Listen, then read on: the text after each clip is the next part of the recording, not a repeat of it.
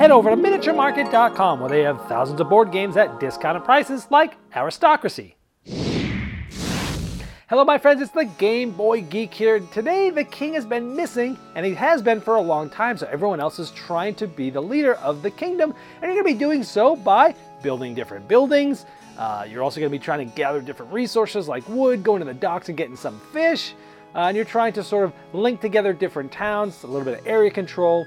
Today we're taking a look at Aristocracy. This is from Tasty Minstrel Games. It's designed by Dr. Reiner Knizia, one of my favorite designers. Let me show you how the game works. I'll see you on the other side.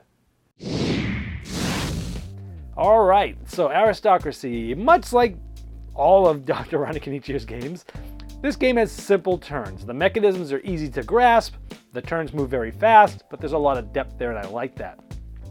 Like that on your turn you're flipping tiles, and as you're flipping three, uh, and as the game goes on, there's going to be more and more choices as to what's out there. Uh, and, and, it's just like, oh, I, will flip these three. And even depending on where you flip the tiles, you're kind of like hunting and pecking, like, ooh, I want to kind of build my route over here, I'll flip this over here and see if I can get a bunch of buildings that are the same, uh, or you know, just any buildings I can start building this route off of. And it might not be what you want, but there's probably other tiles out there that you do want. So I like the flipping tiles aspect of this. It brings an interesting amount of puzzliness and randomness to the game. Uh, but it definitely can change your tactics because depending on what you flip, you might go, oh, okay, now I'm going to pivot and go over here. Uh, so you need to be able to sort of just change. It, that part reminded me of like a one of my favorite little two-player games called Tally Ho, where the game's pretty random when you flip up tiles, but you're like, oh, okay, now, now what am I gonna do? Okay, now what am I gonna do? And, things change, and, and, this has that aspect where it's like you think you know what you're trying to do, you're trying to hunt and pick and find different things, but you're, you're, it will change your decisions depending on what those tiles are sometimes. And I like that aspect.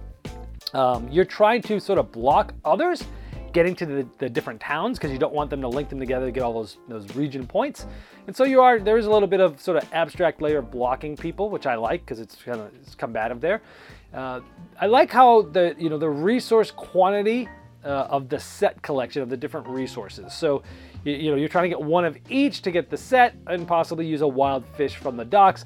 And you can look at what other players have and you're trying to either block them from getting them or work on the resources that get you, you know, that those sets of three. So that set collection works really well. Um, and I like that there's different actions. From the resources, you're grabbing all of that same resource. From the royals, you're, you know, placing anywhere empty on the board and then moving down the track, which is the timer for the game. And for the buildings, you're placing out there to try to get those big clumps for the big, you know, area majority points, but also linking them together to get points as well.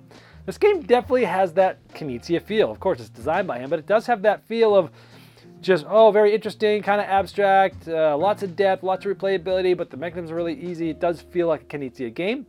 I like that you can play with the end game timing. You might feel like you're in the lead and you're going to want to try to like rush and grab those royals to push to the end of the game. Where other players are, oh, you know what? I'm, i need to do a couple more things. I'm very close to scoring a lot of points. I'm not going to go get the royals. So I love games where you can sort of play with the end game timing. And this does that really well. I like that open information is there for all the players. You know where people are on the board, you know which resources they have, you know which ones you're trying to block them from, and it can it really opens it up for tactics against other players. And the puzzle changes every time because you know you're going to have the tiles in the different areas. You're gonna be playing off the different players, what tiles comes up where. So it, it, does feel like even though the game is similar each time, the puzzle changes and this game is very puzzly, so it gives the game a lot of replayability. This game reminded me uh, a decent amount of one of Reiner's recent games called Blue Lagoon, which is a game I love, about you know building those networks and blocking people uh, and things like that. So that that aspect of this game felt a little bit like Blue Lagoon that I really love. So overall, I've really enjoyed the game. On the negative side of things, there's a lot of tiles and there's definitely a decent amount of setup, setting up all the different tokens, where they go, putting them in the right order, uh, and then setting up all the tiles. So setup takes a, a decent amount of time. Uh, it's not too bad if you have everybody help out, but for a game that's this short, it does take a little bit longer than I'd like. That's a minor quibble there. Also, uh, the randomness that I said actually I enjoy in the game because it actually has you sort of pivot and change your tactics.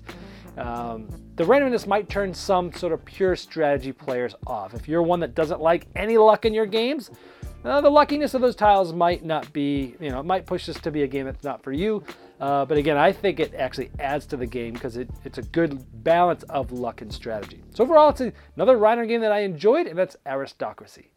Did you miss the Game Topper 2.0 Kickstarter? Have no fear, it's not too late to get in on the ultimate gaming accessory.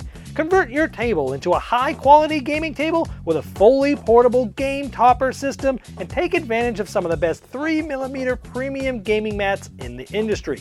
New styles, new sizes, and new accessories can be yours. Upgrade every game you play by late backing now at GameToppersLLC.com.